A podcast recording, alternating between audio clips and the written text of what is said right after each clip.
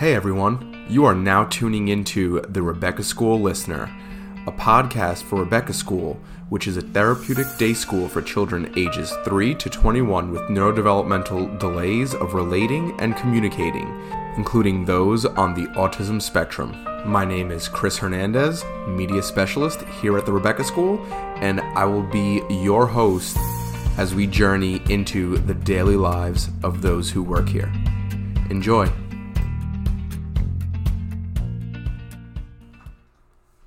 So, handwriting is a skill that most people write off as a boring skill, but like a necessary skill in a child's development.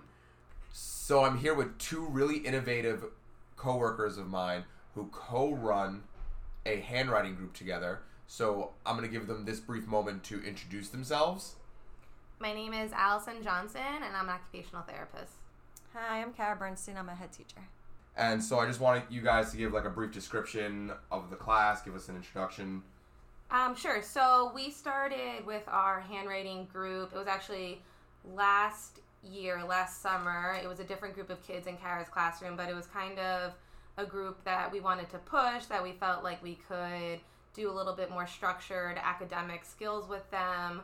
Um, so we started this group, and we actually had two separate groups as we had kids at very different capacities. Um, then this past fall, um, Kara's Classroom has a new group of kiddos, and they also are functioning at different capacities, but we still wanted to have a type of structured group, um, as some of them do have the skill level to handwrite, where others are in that pre handwriting stage.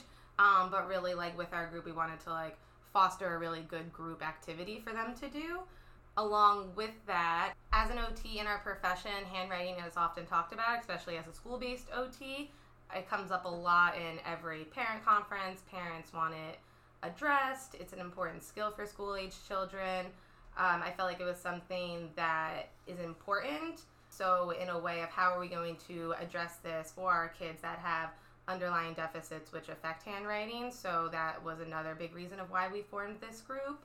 Also, previously in courses that I've taken when I took a handwriting without tears course. It was really educational. I learned a lot. I got a lot of stuff. I came home with a whole bag of everything.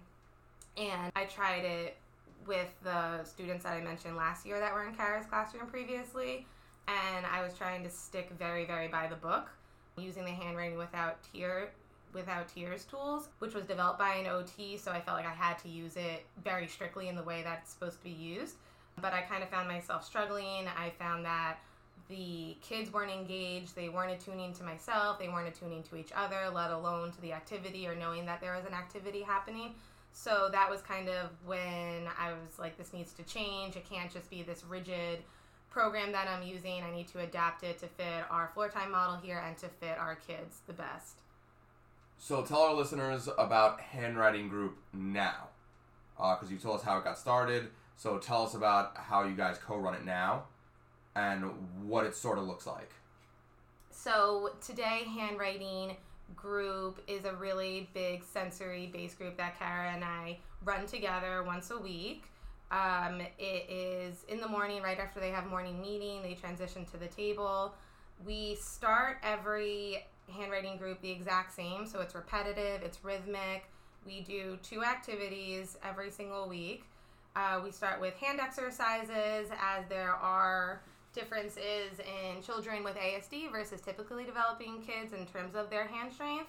That, in terms of developmental uh, growth, so crawling, for example, this all kind of ties into everything, and you wouldn't really think about this. So, crawling, we talk about a lot in development and weight bearing onto your hands. So, why you have a lot of the creases in your palms is because as an infant you were crawling around and through that you were exploring your world and through that you were trying to reach and grab for objects so that reaching and movement and manipulation of your hands is what aids in grip strength and is which what creates these creases in your palms right? So we have these creases and we're able to manipulate manipulate small pieces and that's why we are able to have adequate motor skills and fine motor skills to do things. Whereas our kids kind of struggle with that along with motor coordination visual spatial skills visual perceptual skills which all goes into handwriting. So, in a sense, what we kind of did with this group was like take it way, way, way back and working on those foundational skills like hand strength. So we start with literally hand strengthening exercises, putting our hands together, pulling them apart, squeezing them, moving them. We then go into a Play Doh activity. So using Play Doh, um, also providing resistance, which helps in strengthening. Um, it's the same format every time. We then go into a visual activity in which, with the Play Doh, they roll out lines with the Play Doh and then they form. What we started with was them forming just the first letter of their name and it was with a visual aid as well. So they had an A in front of them, and then they were able to put the Play Doh on there. And I think something that has really worked with the structure that we found is the repetitive repetitiveness of it, but also that it took so long for them to get to a point where they're able to do these activities almost on their own with less cueing from us. And we started this group, like, really got it going in like October consistently in the beginning of the year, and we've come to a point where they're able to successfully get through it, be a part of it, co lead it with us sometimes. And I think their confidence has really built because of how rhythmic and repetitive it is. And so, how about you let our listeners know how floor time ties into handwriting group? So, in our group, um, we're working on capacities one and two, so shared attention, regulation, relating, and engagement. And to foster the shared attention regulation relating and engaging, we're sitting in a circle as a community. We're also using low and slow affect during the group, as well as rhythmic and predictable singing to promote the regulation. Um, so, also for floor time, we follow the child's lead. We allow them to ask questions. We're making it fun by using our interests. And as um, Allison was saying before, we use Play Doh, which is a really big hit in my classroom, um, which ties into the handwriting group. So I actually want to touch base on following the child's lead. If you can just explain that a little bit more, because um, I see I, I've noticed that people tend to get confused when we use the terms like follow the child's lead and everything. So just I guess like provide an example as to what following a child's lead would so, be. So one of the uh, children may not be able want to sit at the table for that long, so they'll get up. Um, but we'll use we'll use our affect. We'll use sing songs to get them coming back to the group so they want to rejoin our group. Um, or if uh, the whatever we're doing in that moment, um, we may use different techniques that the child needs in that moment to have the child join our group. So, mm-hmm. for one of my students, um, we may put the work on the wall so that it engages them more. One thing I was actually just thinking about is with handwriting. So I'm thinking of two kids in our group that have actual handwriting ability skill that can form letters. But in terms of what they write and making it the most functional, it's not always the most functional. So one of our students really likes to write about a YouTube character that he watches and things like that, or apartment numbers. So things that he really, really likes. But when he is writing them, let's say, he's not easily engaged, he's not connected, he's not related, and he doesn't really want you joining him in it. So during handwriting group, a way to follow a child's lead, for example, could be after we've completed our exercises and our Play-Doh activity, when we actually do do real skill-based handwriting, like on a piece of paper, could be my favorite show is, my favorite YouTube show is, my favorite um, or I like to look at apartment numbers, or I like to know who lives in apartment numbers, I like to know my friends' addresses. So that could be a way in which, one, we're still using their passions and their interests for them to actually work on a skill. And not only that, but just making it more functional in the sense that then if he wants to write about a YouTube show that he watches, or the apartments that he likes, or his apartment, or he has a lot of things memorized, it also becomes a shared activity among his peers so that we all can go around the table and talk about, oh, my favorite show is this. I like to do that. I like to do this. I think that is the way in which a child's lead is followed within a floor time model. It's not necessarily like, oh, like someone's writing like it just within a handwriting group that I'm thinking 20 numbers or they're just writing an apartment address over and over again. That's not functional nor is it beneficial to the child in a sense because he's not regulated at that point. He's not connected to you. So that's not what we're trying to foster in anything that we do here. So I think when we talk about following the child's lead, it's not a free for all, which I think that gets confused about a lot within the floor time model. And it's not just, oh, you can do whatever you want, but it's more taking their interests and their passions and what they like and integrating it to anything that you do academically, integrating it into your handwriting group or into mm-hmm. reading and things like that. And I think that is what keeps our kids motivated and motivated to come to a group in a sense that we're not, as adults, putting pressure on them to do something or tell them what to do or like you have to write about this or you have to do that or you have to make this perfect. It's using what they enjoy and their interests and integrating it into an academic activity. And then that's when they're able to blossom because they're like, oh, like you're using what I like. I actually want to be here and I'm actually going to be able to learn something and you're going to be with me while we're doing it. Right. We're, we're making the interactions more meaningful than it just being the task that Allison was just saying. And also, um, I wanted to add that while we the kids are doing the rolling of the Play-Doh, the adults are also joining in. So we're making it more of a community. That was beautiful, guys. That, that was really great. That was a great explanation. Thank you for clarifying that. I want to move on to academics, and I, I, I want you to explain to our listeners how academics play into this handwriting group. So, for students in my class, it's more of learning letter awareness, having a deeper understanding of what letters are, and we'll build on each of them. So, we introduce new letters for their names and eventually words, and then even eventually sentences. So, in my classroom, we do follow, for the most part, handwriting without tears, the basic with the rolling of the Play Doh and the formation of letters using the Play Doh, which teaches kids how letters are formed, which helps them better understand the letters and aids them in remembering the letters. So, for morning meeting, we are writing, we sign in our names. So we're singing a song that matches the letter to the song. So when they're writing the letters, they're also hearing the letter that they're writing. So that's how we're putting academics within our handwriting group. And Allison, I want you to talk a little bit more about how sensory ties into the handwriting group. Sure. So before okay, so before I answer that, I just want to talk about some things that our kids have di- difficulties with, which is why we do work on handwriting in a sensory motor based group.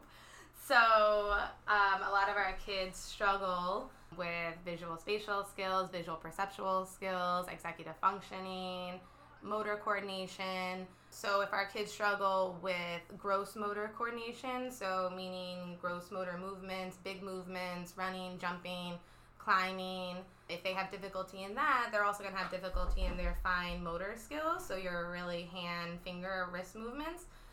So, what we do here before I address how sensory plays into our handwriting group to support our kids in kind of those underlying deficits, difficulties that I just mentioned, we kind of have to get them in a good foundation to address those. So, a lot of our kids, actually, all of our kids in Kara's class, they receive a ton of sensory input throughout their whole day.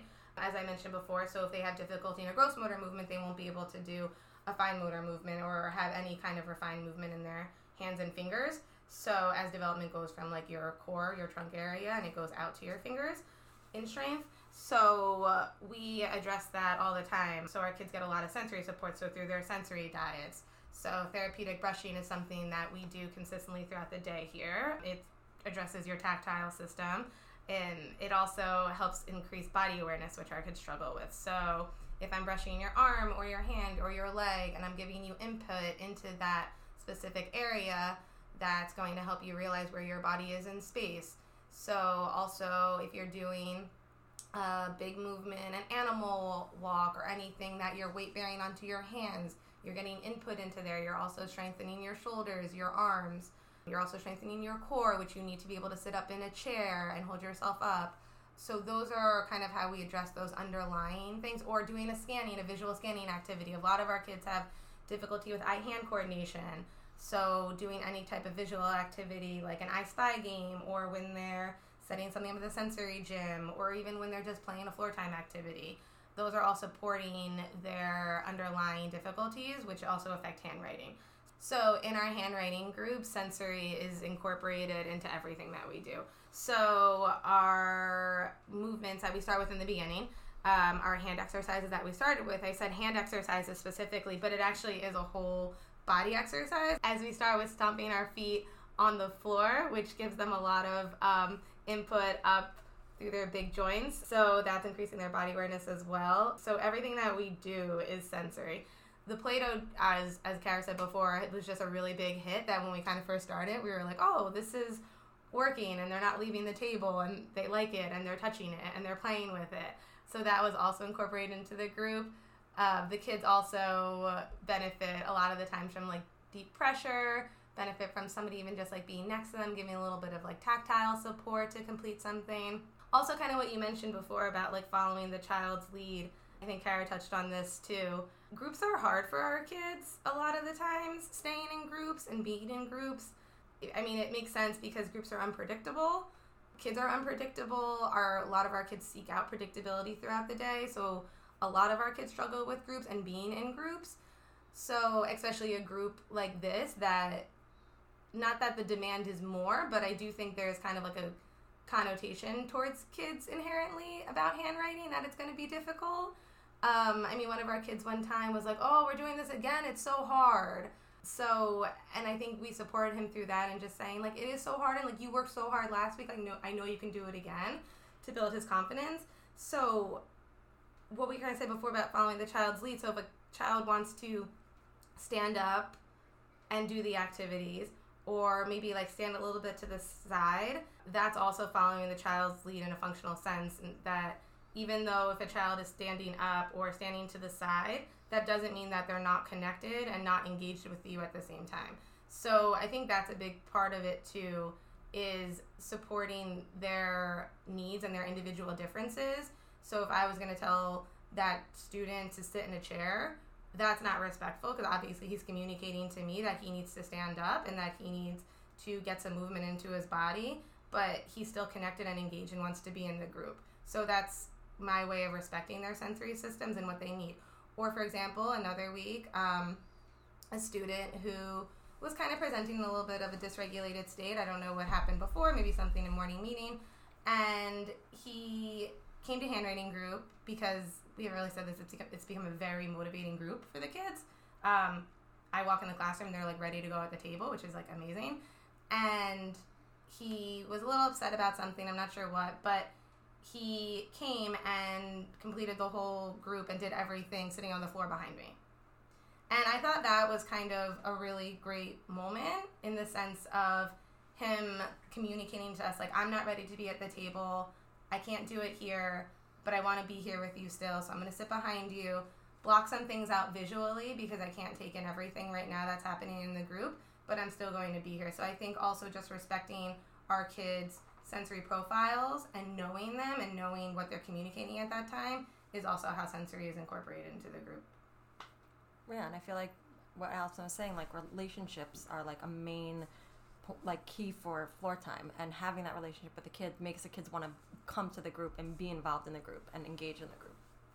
Someone who not only has videotaped and not videotaped but recorded your your groups and also attended uh, your presentation at our regional conference i basically lived through this and watched it all not all of it but most of it come together in the end. And i really think that it's you're you're, you're creating a lot of beautiful interactions here especially through a not only fundamental but a really hard skill to learn. Um and i, I think that that's really really great. And so we're a little pressed for time right now so i'm going to push on uh, to our final question which is how do you manage to bring students together at the table? And the reason why I ask that is because you know many of the students are of course operating within different capacities so they they're not I, I know most of them may not be ready to meet each other at the same level um, but you guys still manage to put this group together and have everyone completely engaged so even though we're working on capacities one and two throughout our group. The children that are at the higher capacities, we start with the same two activities for the whole entire group. And our third activity, what we introduce, usually it's a themed activity, we will make it to each child's developmental level and what they they can work at. So, for instance, if um, one, two of my students are able to write, so we'll have prompt saying, "I did." Yesterday over the over the weekend I did dot dot dot and have them write something that they did, whereas the other students may just draw a picture of what they did or write the first letter of what they may have done, and then we talk about it. Or even if the child isn't a full like independent writer, as Kara said, we have two kids that are independent writers. It could also be so with like a prompt or saying like over break I did, and then if they say a word, teacher could like write the word out and then they can trace it. Also going back to what you said before though, Chris, about um, the group, how we got everyone to come to the table because in the beginning not everybody did, and I think that's important to touch on too. When I think that's like the most important thing because Right. I don't think anyone outside understands that groups don't start out like this picture perfect like like everyone comes to the table, everyone does the exercise and then every and it's like just all fine. It's not picture perfect. no, it's not. and like you know it, it, a lot of the times it's like one student may be at the table and all the other students are like i don't want to participate in this but over time it Right, and I think like that's important to touch on too because right what you were saying before, like when Karen and I presented and things like you know we showed our kind of really good videos and things like that, but it's important to touch on when we first start these groups. As I was saying before, groups are super unpredictable for our kids, and our kids struggle with them. So not everybody came to the table. Like it was not rainbows and butterflies, I guess I would say when we first kind of started this. And also for Kara and I, it was definitely a learning experience too. And I think our reflective process and our collaboration of working together is also what has kind of helped make this group successful in the sense that I think I was trying to do too much a little bit. Um, like so there's another activity I was like trying to add which is like a lazy eight activity that we do here with our thinking goes to school program. And so I tried to add that in and like that was just like kind of too much. So then like Kara was like, why don't I just do it during morning meeting? And then like it kind of took a little bit like off of handwriting group that we're not trying to get through like 20 million activities at the same time and like I was trying to like push things and Kara was like I could just do it during morning meeting. I was like, "Oh, okay, great." But um so I think that's an important part too. So I think really like how it's funny because it's like getting the kids to come to the table, right? But it's like that wasn't really like the goal is to get them to come to the table. Like it wasn't like you're gonna sit at the table right now. But I think it was through how repetitive and rhythmic and our affect and the anticipation of what we do in the group every single time that then our kids kind of know what to expect and then they can then they have something that's predictable so then they're not as nervous or as scared to come to the table and that the adults that are with me are going to support me and that it's not just going to be focused on skill of you forming these letters so i think that's kind of what gets kids to the table and when you kind of make it not about getting them to the table is when they come to the table it's like enticing them and enticing their passion Yeah, and coming and going off of what Allison was saying, coming to the table. It's also okay if the student doesn't come to the mm-hmm. table. So one of my students is still engaged in the group, but will be on the floor or needs to be in a space where it's not next to his peers, but he's still engaged in the group, and it's okay that he's not at the table, but he is at the table because he is engaged in our group still, and he's still doing what we are doing. Yeah. Yeah. That was beautiful that was great guys so we've reached the end of our episode and as usual at the end of the episode i give everyone floor time to talk about floor time so let our listeners know what you guys think is the most important aspect of floor time this month So I feel the most important part about floor time is building the relationship and following the child's lead, which helps them join our group and want to be a part of what we're doing in the moment. I think that my floor time about floor time. Yes? Okay. My floor time about floor time is I think picking up on the subtleties and the cues that our kids communicate to us throughout the whole day. I think that not just in handwriting group but in general I think is so important because our kids aren't neurotypical, but it doesn't mean that they're not communicating things to us, and it doesn't mean that they're not going to be respected.